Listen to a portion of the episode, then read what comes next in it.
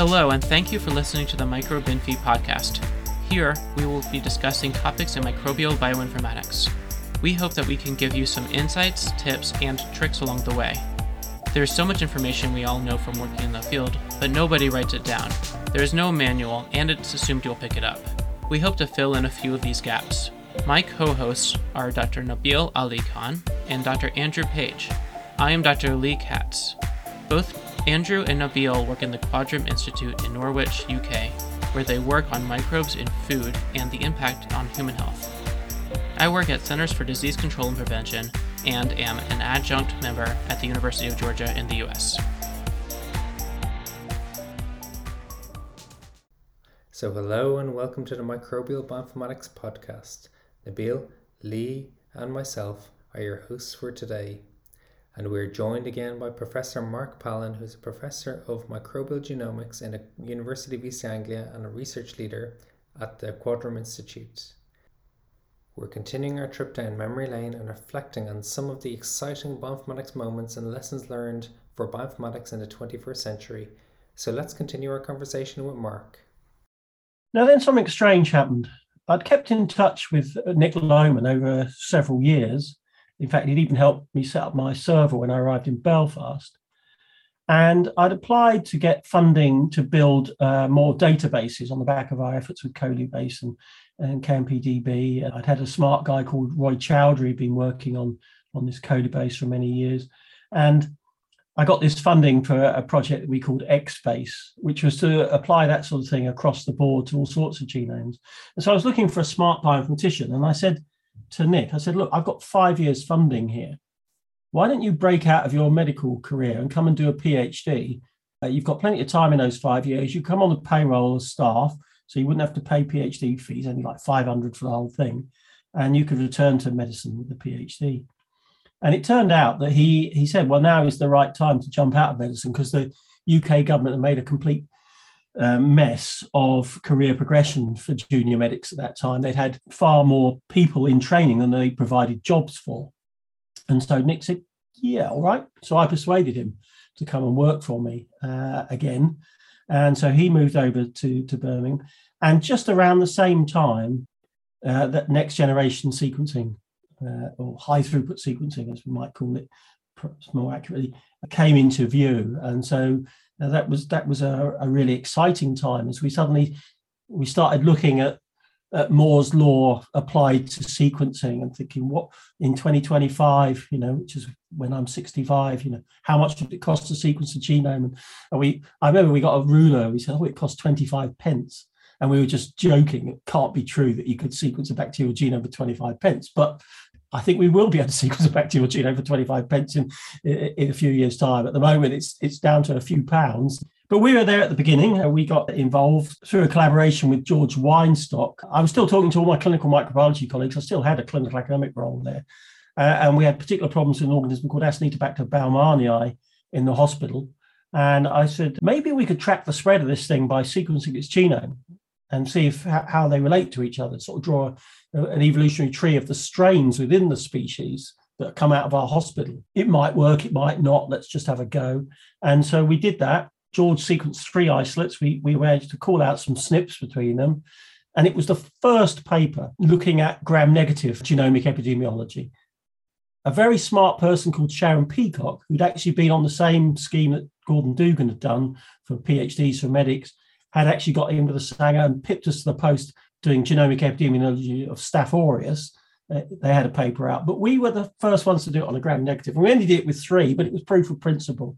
And we we then went on and did a much larger study a few years later where we we tracked the spread of a, an outbreak strain and sequenced, I think, over 70 genomes from patients and so forth.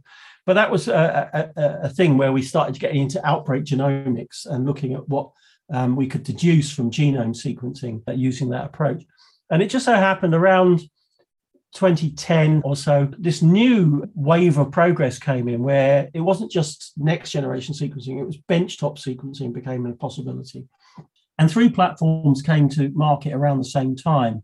So there was the 454, 454 Junior, uh, Solexa sequencing had transmogrified into Illumina sequencing, and they had the MySeq. And then there was this newcomer called Ion Torrent that came on. And Ion Torrent launched a European wide competition saying that if you win this competition, you can have an iron torrent for free. And, it belongs to you as an individual, not your university, you as an individual. So I'll give it a go. And I, I said that we could use iron torrent to sequence our Acinetobacters and, and, and, and track the spread of this deadly multi-drug resistant pathogen. And they swallowed my Blarney and gave me an iron torrent. I won an iron torrent. I went to Lausanne to, to collect the award and I got an iron torrent. I said to Nick, you know, nobody's ever used this thing before. See if you can work out how to to handle the data coming off of it. And so he started playing around. And said, "Yeah, I've, I think I've got the pipelines working." And just at that time, there's this terrible outbreak in 2011 in Germany of E. coli 014 uh, H4, sugar toxin producing E. coli in Germany. A group in Germany collaborated with the Beijing Genomics Institute, BGI as it was called, and they had got an ion torrent and they sequenced the outbreak strain on an ion torrent and released the data into the public domain. And I and so I said to, to Nick, I said, look, that data's there, have a play. And he I went off on holiday and he had a play and he, I came back and he said, Oh, something marvelous has happened. I, I analyzed that data, I released it into the public domain through through this new communication tool called Twitter. And loads and loads of bioinformaticians have, have all said, yeah, they're interested. And they've reanalyzed the data. They looked for antimicrobial resistance. They've looked at how close it is to other strains. It's like a, a crowdsourced analysis. Wow, that's that's really interesting. I said, but we're academics. We're not interested in our profile on Twitter. We need a peer-reviewed publication on this. How are we going to turn it into a peer-reviewed publication? I thought, well, we could write this up as a letter to the Lancet. So I got some other the bioinformaticians involved in it, and we started writing it up as a letter to the Lancet. Around the same time, I contacted the guy in Germany who was heading up their efforts to analyze the, the, the outbreak and control the outbreak, a guy, a guy called Martin Epfelbacher, and, and said, you know, we know a lot about E. coli, we know, know a lot about genomes and bioinformatics. If you need any help, let us know. And he came back and he said, uh, I think we're all right. Uh, I thought, okay, well, that's that's not an opportunity that's gone. Uh, I suppose we'll leave it. And so I set up an opportunity with John Wayne, who was working at the Public Health England. I said, we can analyze one of the British isolates from this outbreak. And why don't we do it on the three different platforms available to us? So the, the ion torrent, which we've got, the 454 Junior, which you've got, and we could probably get a MiSeq as well. And so we did that. And we did a little analysis. And, and this is where Nick Lohmann came to his own. He went away and he did all the analysis and he came back pretty much with a perfect, you know, other ready paper, publication ready paper um, which we published, and we showed effectively that both the iron torrent and the 454 had this problem with homopolymers. Their accuracy wasn't quite good enough, whereas the iron, whereas the, the MiSeq was much, much better. And that paper has now been cited over 1,500 times. So uh, my second most highly cited publication. And the Illumina reps used it as a way of flogging their MiSeq for, for the years that were to come. But while all that was kind of bubbling away, I suddenly got this phone call at 10 o'clock one morning by Martin Epfelbacher saying, Look, I want to talk to you about this genome analysis and this paper we're trying to get put together. Can I speak to you at midday? I said, oh, You can speak to me now if you like. He said, No, no, but we do need your help. And so I waited two hours till he phoned me back at midday. And he said, Oh, they'd sent their paper in to the New England Journal of Medicine and it had been. Uh, okay in some aspects, but the the reviewers didn't like the way that the genome analysis had been done by the, by their colleagues at BGI, and they didn't like the way the paper had been written up. And so, could we help? And I said, well, I can help you write the paper. And I got this guy, Nick Lohmann, who could redo the genome analysis. And he said, yeah, there's a snag there. And I said, why? He said, well, it's Tuesday today. We have to get this back to New England Journal by the end of Thursday. I said, I accept your challenge. We analyze the genome. I rewrite the paper for you uh, in less than 48 hours. I said to Nick, I've given you a challenge. Nick, go away and analyze this genome and weave in all your stuff about the open source genomics as well. And we did it. And so we wrote the paper uh, and it went into New England Journal. I said, the condition of me doing this is I'm a senior author, and Nick Lohmann is one of the first authors, uh, joint first authors. And they said, yeah, all right. And we got the paper accepted in the New England Journal. So that was one of those things where we were in the right place. We'd lined up the things, you know. I'd, I'd won the Iron Torrent. We were, I had managed to recruit Nick Lohmann. We got Nick Lohmann to analyze the Iron Torrent data, so we just lined up. So when that opportunity came, we could seize it. And that's that, that saying of of Pasteur of, of chance favouring the prepared mind. You know, if you if you've got the wherewithal and an opportunity arises, you can you can jump on it. I have a couple of comments. I mean, not really questions because I, I agree. It's an old it's an older story, but it, it's a keystone part of, of our history, really. Now we couldn't have done like all this without it.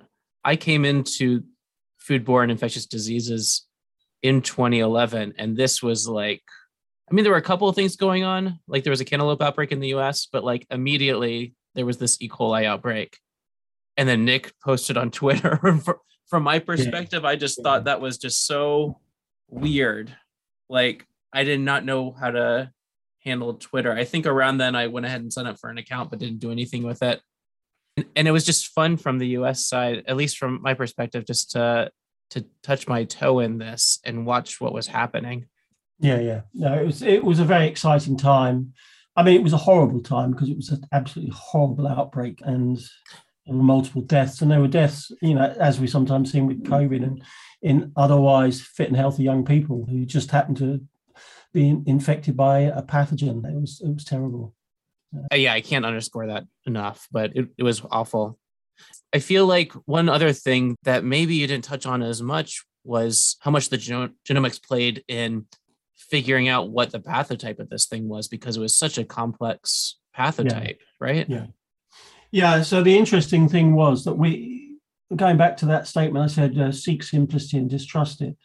People working on uh, type 3 secretion in E. coli on the Lee encoded system would say, well, it's always present in sugar toxin, sugar toxigenic E. coli. It, it's part of that repertoire of virulence factors it needs to cause disease, and therefore it's very important.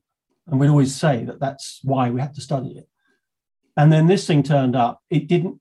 People have been kind of categorizing E. coli into different pathivars, and this thing sort of straddled the boundaries. It was kind of sugar. It, it had some of the things that you have in interaggregative E. coli but it didn't have a Lee encoded type 3 secretion system.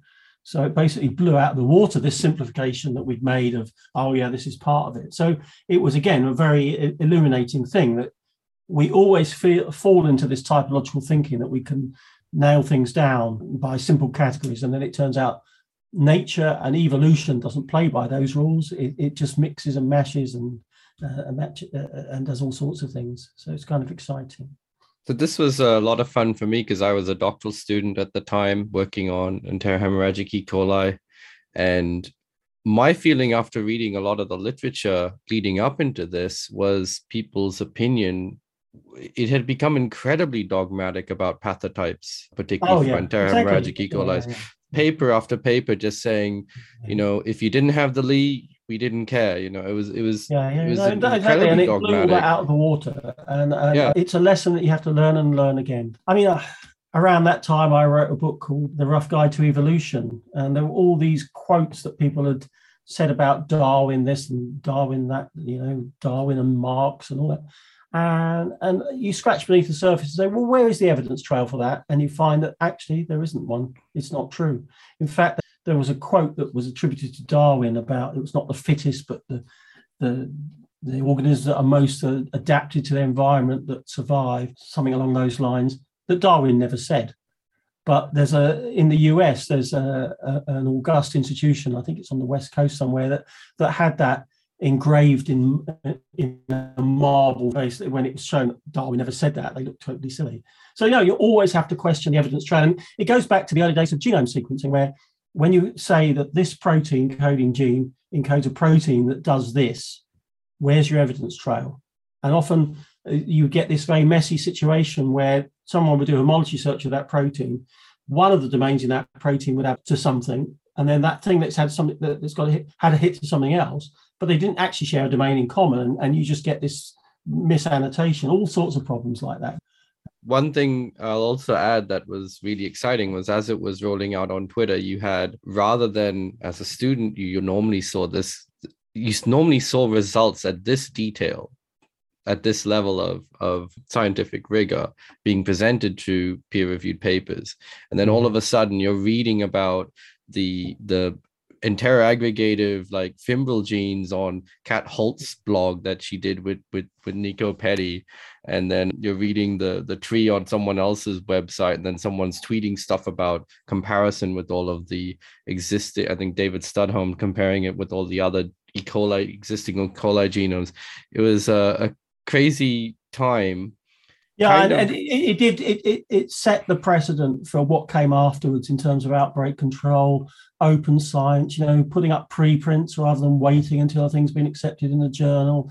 And obviously, Nick and you and Andrew Page and many others have adopted those approaches during the COVID uh, pandemic. Uh, and I think that, that the event that Nick kick-started way back in 2011, it has borne fruit uh, big time since then in, in, in all these initiatives. I can't speak for Andrew and Nick, obviously, but for me, this this outbreak, reading about it, sticks in the back of my mind when approaching COVID. So a little while after we'd had that New England Journal paper come out, I, I said to the uh, our collaborators in Germany, who we'd never actually met face to face, I said, "Look, we'll come over and see you." So we went over there and we shared, shared some champagne with them, and I said to them, "What we've got to do though is show people we're not just a one-trick pony here. What can we do now that convinces people that we we've got something to say and and that we're cool guys. And we said, what are our unique selling points? And I said, well, we're pretty good at this kind of genome analysis stuff and bioinformatics, I suppose. And and they said, well, we've got a freezer full of fecal samples. Uh, so I said, oh, okay, I've got an idea. Why don't we just sequence the fecal samples? Why don't we sequence your fecal samples that you've got and see if we can detect the outbreak strain in those fecal samples. You know, it could be a kind of diagnostic or clinical metagenomics. Why don't we try that? I said it's a bit of a long shot. And what I thought to myself was, well, if the dogma up until that time, again, one of these dogmas was that E. coli was a bit player in the in the in the gut microbiome, you know, less than a percent.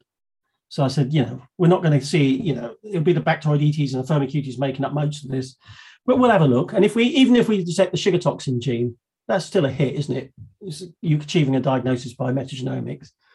Nick Lohman went away and did it, looked at it, came back and said, I've got 20 fold coverage of the outbreak strain genome.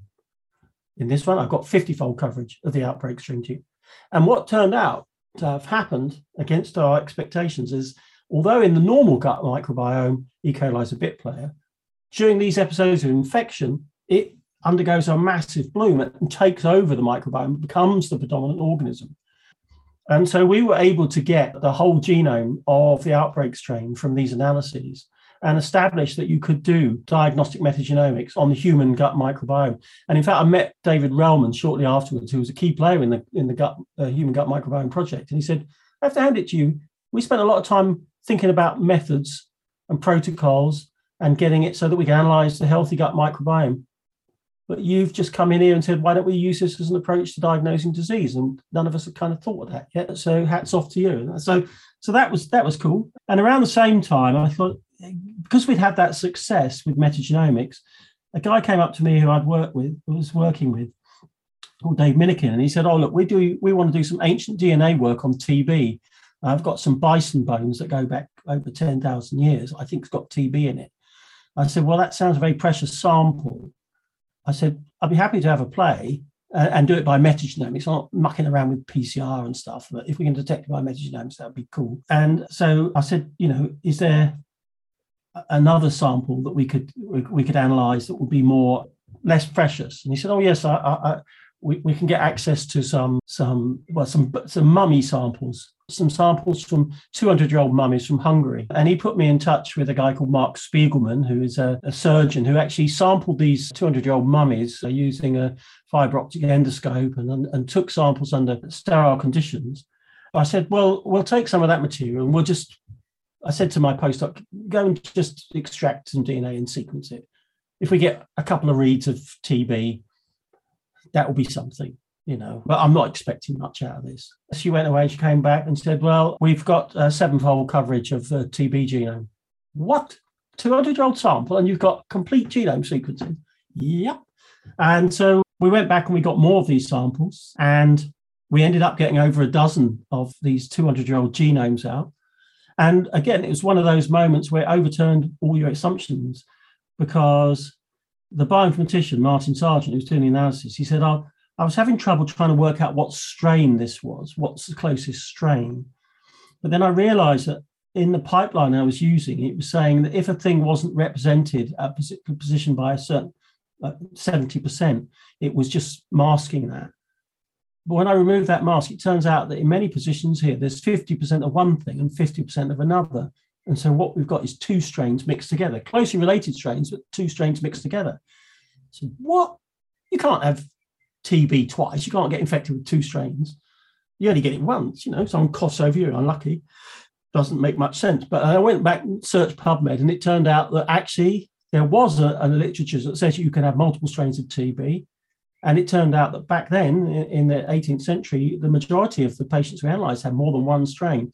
And when you think about it and you overturn your assumptions, if everyone was living in crowded accommodation and everyone was coughing over each other all the time, why on earth would they only get infected once? You know, that was very exciting. And around the same time, an archaeologist who I used to have a drink with in the bar in Birmingham had been talking to me, and I said to him, "Why don't we do some ancient DNA analysis with you?" And he finally came to me and said, "Yeah, why don't we? Um, I want you to do some of this stuff." And I thought, "Oh, you'll give me a, a pharaoh's finger or or something like that, something really exciting." I said, "What have you got?" He said, "I've got some mud." some sediments from from beneath the sea, kind of uh, from a Neolithic transition, and I'd like you to look for sheep and goat DNA because that would be the first sign of the Neolithic transition. If you can find those in environmental DNA, that would be really cool. And at the time, I was moving to Warwick, and there I met a guy called Robin Allaby, who was a plant microbiologist, uh, a plant uh, genomes person, but he also done some work on ancient DNA. And I said, look, I'm a bit busy. Do you want to take this on? He took it on and he came back and he said, well, I haven't found the sheep and the goat, but I found wheat. And wheat is as much a sign of the Neolithic transition as sheep and goats in this context. So this is pretty cool. I said, wow, okay. And he he wrote it up and he managed to get it published in Science. So uh, we got a, a, science paper on presence of wheat in the British Isles 8,000 years before present, which is considerably earlier than everyone uh, suspected. That's about 2,000 years earlier than suspected. And, and that, that suggested that there were these sophisticated social networks linking the Neolithic front in southern Europe to the Mesolithic peoples of northern Europe. So it was kind of, that was pretty cool. And then uh, finally, around, uh, in terms of metagenomics, I got into the chicken gut microbiome around the same time, did a first analysis of that. And, and Martin Sargent, who was working for me, he, he said, "Oh, I've I've done all this message." I said, "We'll do some of it by 16s, but we'll do a bit of shotgun." He did the shotgun. He said, "Oh, I've done this kind of cool thing." I said, "What's that?" He said, "I've assembled genomes from this shotgun metagenomics data." And this was before people came up with the term MAGS. This was back in 2012.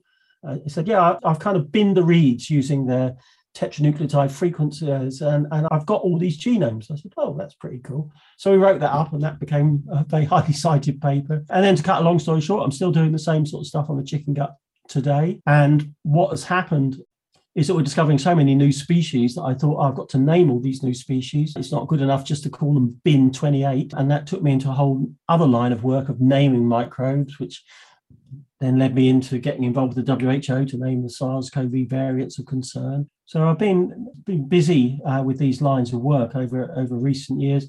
We've had a couple of other metagenomic kind of forays. We looked at the um, critically ill patients in intensive care unit, and we've we found a similar thing to what we'd seen in, in that E. coli outbreak. That during a well during these abnormal episodes, you get blooms of pathogens so we were seeing multi-drug resistant pathogens coming up at 80 or 90% of the biomass in patients in the intensive care unit who'd received multiple antibiotics, which again, I couldn't believe it when I first heard it. I thought you, should, yeah, they'll increase a bit, but they won't take over. But in some of them, they were over 90%. You know, the whole microbiome is wiped out and one organism takes over. So we found lots of interesting things uh, through metagenomics. So I just wanted to ask a final question about what is the future directions then since you've seen so much change over time? So what have you seen or read recently that reminds you of those early days of something new and exciting in the same way microbiology was new and fresh? What was what's cutting edge today or what do you see as the the next foray for us as a field? Okay so what i have been surprised again and those moments of surprise are the things you live for. When we started sequencing the chicken gut we discovered 800 new species, well over 600 completely new species, and uh, several that hadn't been named. And I was just like, this is the most abundant vertebrate gut microbiome in, in, in, on the planet. You know, more chickens than humans. Such a commonplace setting, but we're seeing this remarkable microbial biodiversity undiscovered.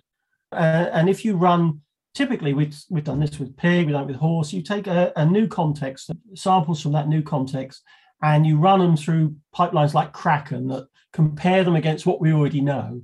You end up with up to 80% of the reads being unassigned. Some people have used the term funk for function unknown genes. Uh, I would argue that here it, it's not just function unknown genes, it's funk in a different sense. They're phylogenetically unknown genes, funk with a pH, because we can't even assign them to a taxon. We don't even know where they come from. And it just hit, it shows us that we are really, uh, there's this huge ocean of discovery out there because we've, we're up, I don't know, one or 2% in terms of the number of microbial species that we have actually genome sequenced and characterized. And so there is huge potential to discover new things. We can, we will discover new forms of life, we'll discover new branches. They're still discovering new phyla, bacterial phyla. There is so much more to discover just through what you might say is, is a, a, brute force stamp collecting of, of just sequencing lots and lots of things. And, and, and, and obviously, we are approaching the stage where we can do the sequencing definitively and properly, where we can get single contig genomes um, out of metagenomes by using long reads and, and binning approaches. So the voyage has really only just begun. I mean, we're 2% of the way there in terms of, of really just mapping the, the genomes and understanding the genomes of the microbial world, let alone understanding all their functions. So yeah, the, the future is very bright, I think. All right. And on that note, I think we'll draw it to a close. I want to thank our guest, Professor Mark Pallen, for joining us today. We've been talking about some of the bioinformatics highlights from his career, gleaning some advice and thoughts for the rest of us. We've gone all the way from the start, all through all the right way through to the current day and a little bit into the future. And so that's all the time we have for, and we'll see you next time on the MicroBinFi podcast. Thank you so much for listening to us at home. If you like this podcast, please subscribe and rate us on iTunes, Spotify, SoundCloud, or the platform of your choice. Follow us on Twitter at MicroBinFi. And if you don't like this podcast, please don't do anything. This podcast was recorded by the Microbial Bioinformatics Group. The opinions expressed here are our own and do not necessarily reflect the views of CDC or the Quadram Institute.